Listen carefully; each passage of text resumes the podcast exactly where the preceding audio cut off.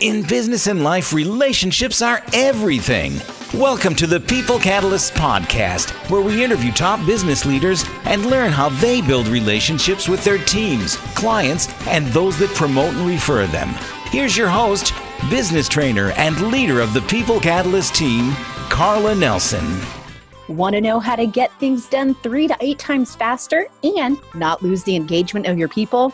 Join Alan Fadden and I in the People Catalyst podcast, part one of Getting Things Done. And welcome to the People Catalyst podcast, co-host Alan Fadden. Hello, Carla. How are you doing today? Life is good. Happy, happy. Happy, to be here. Happy to be here. Yes, I'm so excited about what we're going to talk about uh, on the podcast today. Something very near and dear to my heart, being a mover uh, within our methodology. And it's how to get things done in your organization to be three to eight times more effective. And I'm going to oversimplify this. There's only one thing you have to do find the movers in order to get things done. Find the movers. If you Yeah. don't do that first, you're already behind the eight ball. Yeah, and for the purpose of today's podcast, we're specifically going to discuss how to find and talk to the movers uh, when you're just looking to get things done. Because there's so many different computations that you can apply movers when, uh, regardless if you're um,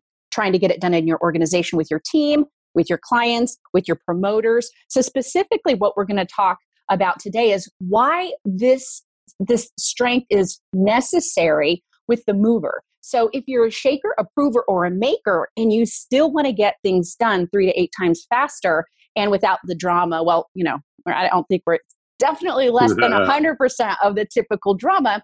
You have to be able to find the movers and locate them, regardless if you're working with your team, your clients, or your promoters. And so we're going to talk today a little bit about uh, Alan, you could start it off here is how do you find the movers? Like, what are the clues that you can use in lieu of taking the assessment that we've created? Some of the things that you can do to give you um, the clues so that you can identify these movers and facilitate the process in order to get things done. And that's always a good one uh, because uh, you, you, you can be very accurate by taking the assessment, but obviously you can't just walk around with assessments and hand them to people all the time.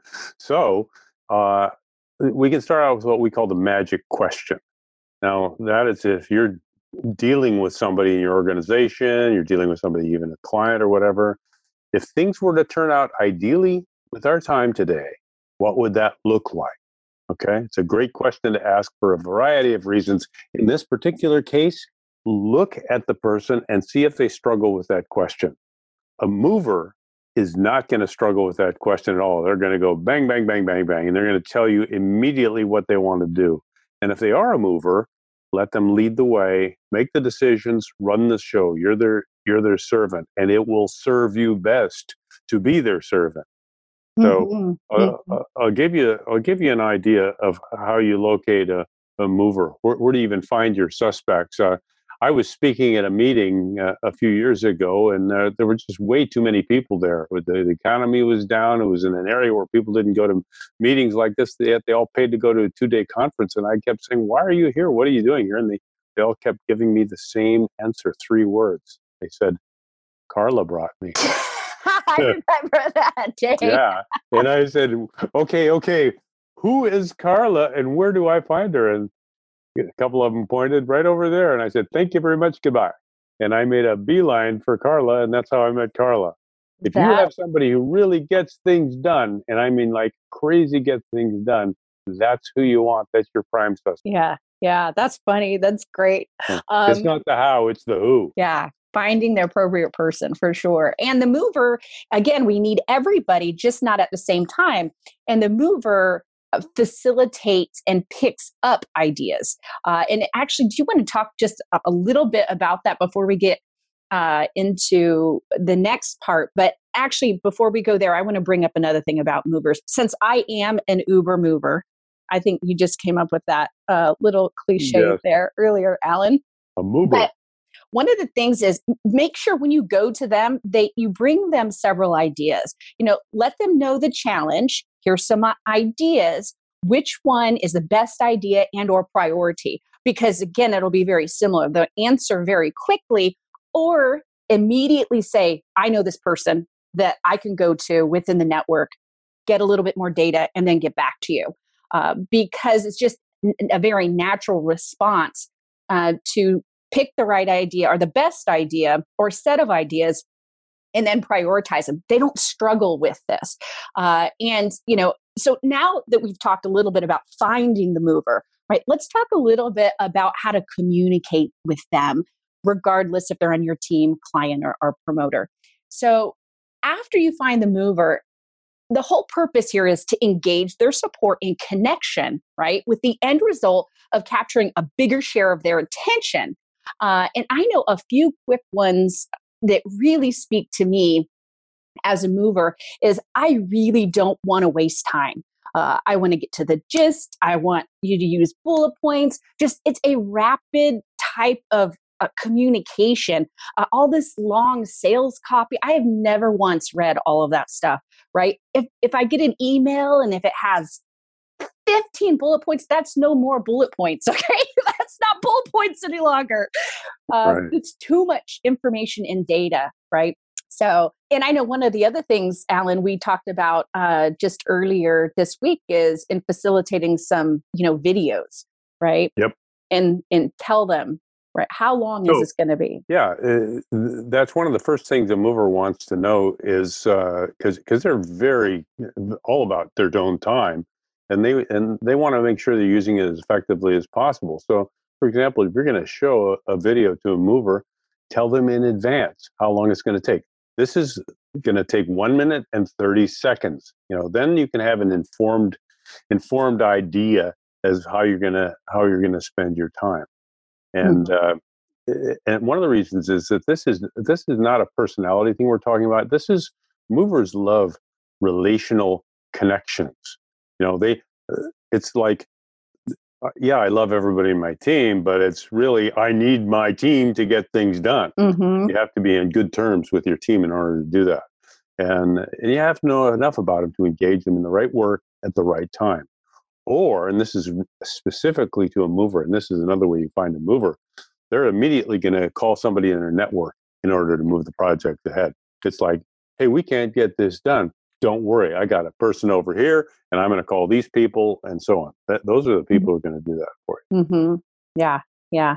And then also in that communication, right? Be concise, get to the gist, use the bullet points, um, and then I love what you said earlier, Alan. Kind of step out of the step out of the way, right? Let allow them yep. to be the facilitator and the natural facilitator.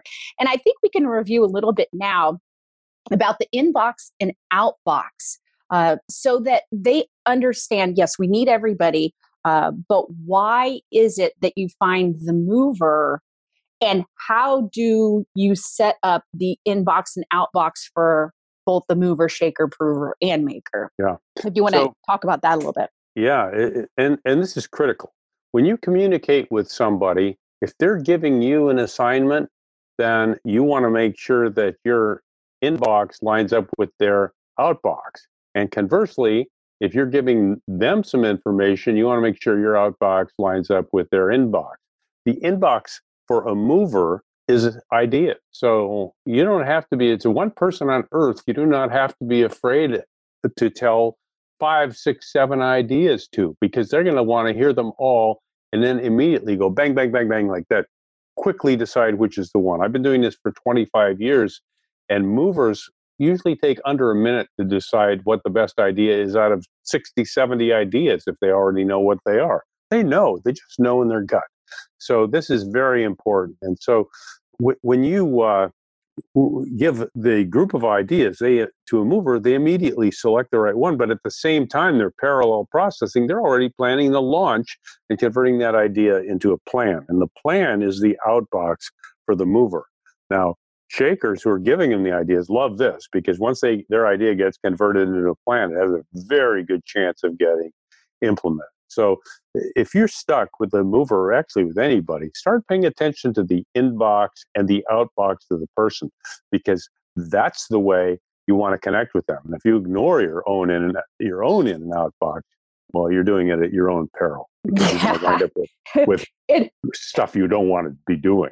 As you talk about this, seriously, and those that don't understand the process, I won't even go to a meeting unless they've been briefed on the process because this is why meetings are incredibly awful, right? I always love that one slide we do, Alan.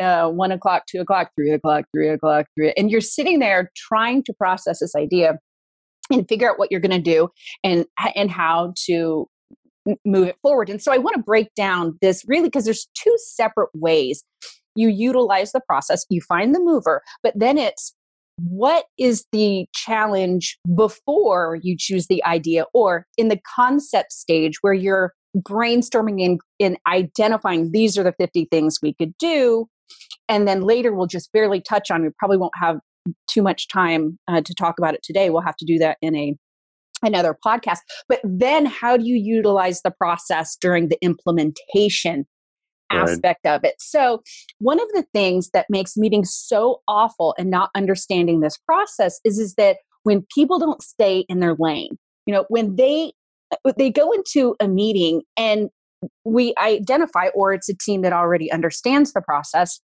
and then it's like you've explained this is a shaker and you explain we're shaking at this time. You explain you know here's our movers and you explain when we're picking right uh, ideas or a set of ideas and combining them you explain who a prover is and then you can even ask in the in the idea phase to have the makers leave the room because the likelihood they're going to say anything is not likely and they've got some checklists to go eat for breakfast on their um on their desk is that but when you don't get stay in that lane one of the things that we've learned over the years is you have to find that agreement but then literally it's all the time, even with people that have and clients that have understood this process for a long time, we often have to have people physically leave the room. Now, the beauty of this is, is that if you've got some, you know, really um, sh- great shakers on your team, the reason why they have such a hard time with this is because that they're leaning towards their natural strength, right? Yep. But when we have to literally have people leave the room. I don't know how many times this happened to me in several trainings that we've done together, but also in our individual trainings, um, trying to you know keep people in their own lane. And as I always say, sometimes you just can't commingle the animals. Mm-hmm. it's just it's mm. it's demanding, and so you really have to have whoever's facilitating the meeting to understand that and have the agreement with the team or else it just stifles the ability to get all the ideas out, to pick the idea instead of ideas, to figure out all the things that could go wrong and utilize that process over and over again.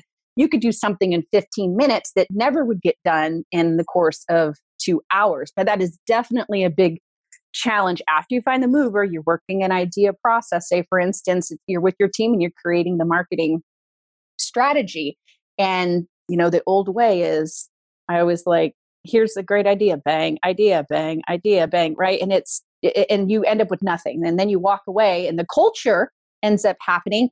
Sit quiet, don't make any sudden moves, and hopefully this meeting will be mm-hmm. over soon. Yeah. yeah. What's one of your your frustrations with facilitating uh, facilitating the meeting? Well, uh, I think time is a is a real big one because uh, uh, what happens with people is they get so excited about the content, and this is another way people don't use their emotional intelligence. They go, "Ooh, ooh, ooh! I got an idea! I got an idea!" and they wind up rushing the process. Mm-hmm. Or if they ra- if a prover raises an objection to an idea, they might jump right back in and say, "Yeah, but I've got er, I've got six solutions to my own objection. And, and what happens is they either slow down the process, they rush it by jumping ahead, or they completely disrupt it. And every strength develop, uh, uh, disrupts a meeting in a different way. For example, we had three three trainings and uh, a shaker, prover, and maker in the room, and and uh, I call it uh, fr- from a movie, leading the unexamined life. And uh, uh, so we're we're challenging people on uh, example when whenever whoever hire is hiring you doesn't respect the agreement okay that is something that really irritates me and it's actually about oh CEO. my god they're the, they're the worst it's like i'm paying you so you know uh, you know forget your process i'm talking now and uh, and they can kill the energy of a meeting. They will shut up the people who have the right way to do things, and it gets down to this one expert things, and uh, and they completely kill the energy of the meeting. Uh, oh my gosh, that's so true. Oh, and I can even just get rolling invite, out as you talk about it. Well, they'll, they'll even invite other people, and again in authority uh, authority positions, who also haven't made the agreement. Mm-hmm. And uh, you know, it, it's almost like a team has to say, "That's fine, but if you want to come in here, you've got to live by our our set of agreements. Otherwise, none of this is going to work." Yeah, I, one of the stories I love is the 36 to 37 story. You've got to share that one because it's so true, and it, it and it plays out so frequently. I know you said earlier we're challenged, or no, living the unexamined life, and really what we're trying to do here with People Catalyst is challenge on the way that all the work has been done for 1% of the population. But the story you're about to share here, it's exactly the same in every dong stinking meeting that nothing gets accomplished. I, I, want, and this is a you know very well named uh, or, or well known company, and uh, but it's the same. I don't care if it's a 50 person organization, a solopreneur that's meeting with their potential clients. It doesn't. You can apply this contextually to just about every meeting when you're trying to get an idea chosen Absolutely. and done. So this company hires me and says, "I just we just want you to sit in a, a, brainstorming meeting. We're trying to come up with a disruptive new innovation in our industry, and I just want you to observe the process and give us a report at the end." And so uh, I sat through one of the worst meetings I have ever been in. Okay, I mean, I just the bigger the company, the worse the meeting. oh my god! Uh, you know, I, I wanted to kill myself about halfway through just to get out of the meeting. I'm glad and, you uh, you got to go to that one and not me. Yeah, really. and so at the end of the meeting, in uh, in typical uh, obedient fashion, I gave them a report. They said, "Well, what do you what do you think? What's your report?" And I said, "Well, I'll write this up for you, but here's my report: thirty-seven to thirty-six and there was silence just like that. Said, what are you talking about? I said 37 to 36 you, you were observing the meeting too weren't you? He says what does that even mean? And i said well shortest, shortest report ever. Yeah exactly exactly. You want me to write that up a triplicate? So there were 37 ideas launched in that meeting and 36 of them were shot down. And uh, you can imagine the first two or three ideas there was kind of uh, inspired and uh, active and engaging debate and so forth. And uh, about the last 15 minutes of the meeting was what can we do to get ourselves out of this room? And so the 37th idea actually was agree- agreed upon, which was um, sure, we'll do anything. Just end this meeting, please. And so that's that's basically what happened. And if you you know if you sure shoot down 36 ideas. Can you imagine the 37th one that everybody can agree upon? Yeah, that's it's- called Get Me Out of This Room. I don't care what we choose. But you know, Alan, what happens to me as a mover, since we're talking about how to get things done and you have to find the movers, I completely disengage because it's chaos. It's frustrating. You know that nothing's going to get done. The, the energy in the room is so low and everybody's just talking over each other and not not utilizing the ability to use that time. And as I said earlier, movers don't want you to waste their time. Um, and I know that uh, there's a great Gallup poll on this that, and, and what a pr- big problem. We have full trainers just on disengagement, right? It, yep. It's not only corporate disengagement, but this particular uh, Gallup poll was talking about uh, your team engagement, and 9% of your team is working for you, 79% is agnostic or is indifferent, and 12% are actively working against you.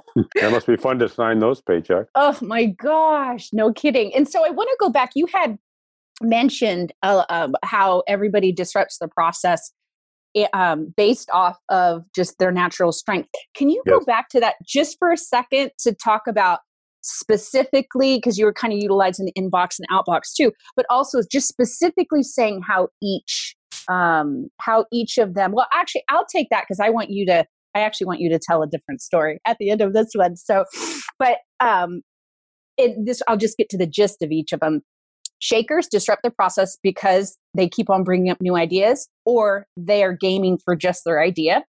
Movers want to tell you the answer and don't want to take the patience to allow the team to develop it together so they all have their thumbprint on it.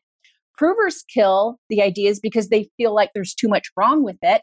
And then makers who shouldn't be in the initial, we were talking about earlier, concept phase, they disrupt the process. And there's two really good stories I love about this, but this one uh, I'll let you take, Alan, because um, it's just a it's a great way where a maker um, they opened up and actually told you the truth yeah.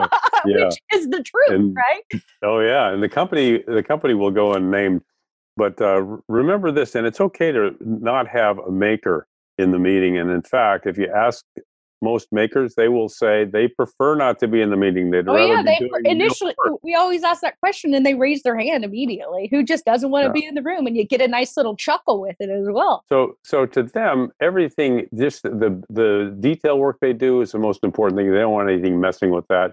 And so they have this beautiful game that they play, and they just say, "I don't get it," or, or "What?" Now, can you? I'm I'm really not sure about what what what, and then so what you do is you explain it to them, right? And then they, this one guy, uh, was kind of doing a uh, laugh, and he said, he said, you know why we do that? Because all the time you take explaining it to us is time that you're not running off and implementing that crazy idea. We don't want you to run off and implement that crazy idea because it's just going to mess with us later on.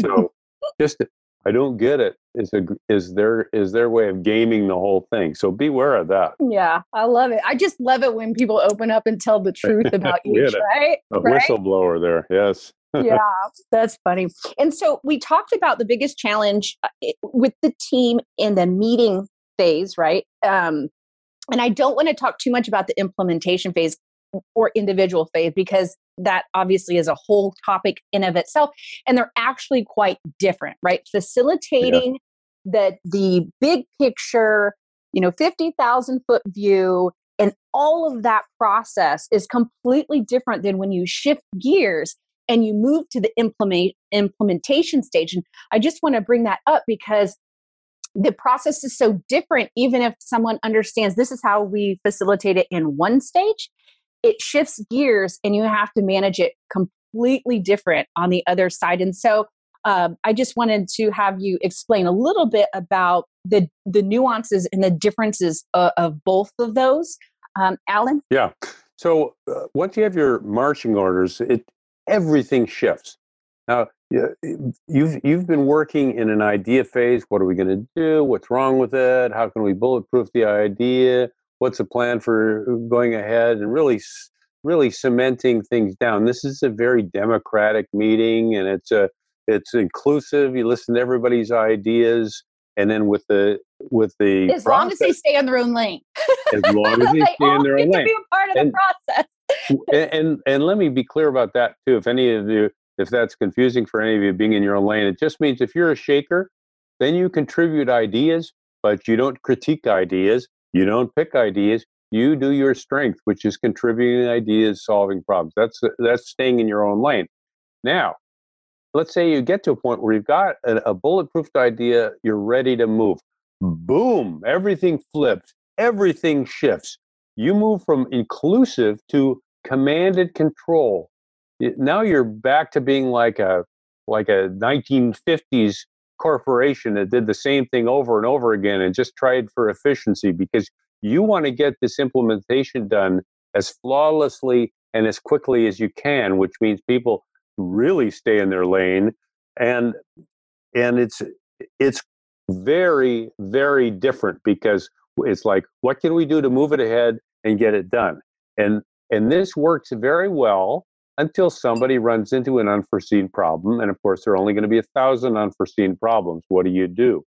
Well, we'll get into that in more detail in our next podcast because there's some very specific remedies. But think about this: the difference is instead of working 50,000 feet up in the air where you can't see any detail, but you can see the big picture, now you're working 50 feet in the air. Now you're flying under the radar everything is about details. It's about efficiency, and uh, when you have a big mountain or a roadblock that comes up, well, then you got to go back into the 50,000 feet up mode, but do it quickly and dispatch the problem if you can handle, handle it by uh, traditional means. Uh, and balancing boom, those two is really unique thing. Oh my gosh, yes. It is, they're so different in the way it's, it, so, it's, the same process, completely different application. It, and it's a huge change for most people. And it's like, what what phase are we in now? What phase are we in? Now, part of this is a set of agreements, and we'll get into that next time. But yeah, very different agreement, right? The agreement that yes. you have to set in the idea phase is the fact that, as we were saying, don't commingle animals, stay in your own lane. When it's time to shake, you shake. When it's time to pick a, a, the idea, set of ideas, that's what happens. Nobody, it, when it's time to prove, you're proving and picking holes, but they can't commingle. You, ha- they literally have to sit there with their mouth closed because, as you know, that's the source of every crazy meeting, right? Idea, bang, idea, bang, idea, bang, and then everybody's so tired, you just roll it out. But the agreement that you keep on the implementation side is very different as well. Very different. And we will spell those out for you. I think we've and got a phase two coming on this podcast. We do, don't we? how to how to uh, get things done phase two. well, we will definitely set a time and a date for that, Alan. Always great having you here on the podcast. Likewise, great being here. All right, see you on phase two. Thanks. Thank you for listening to the People Catalyst podcast. And remember, it's a good life.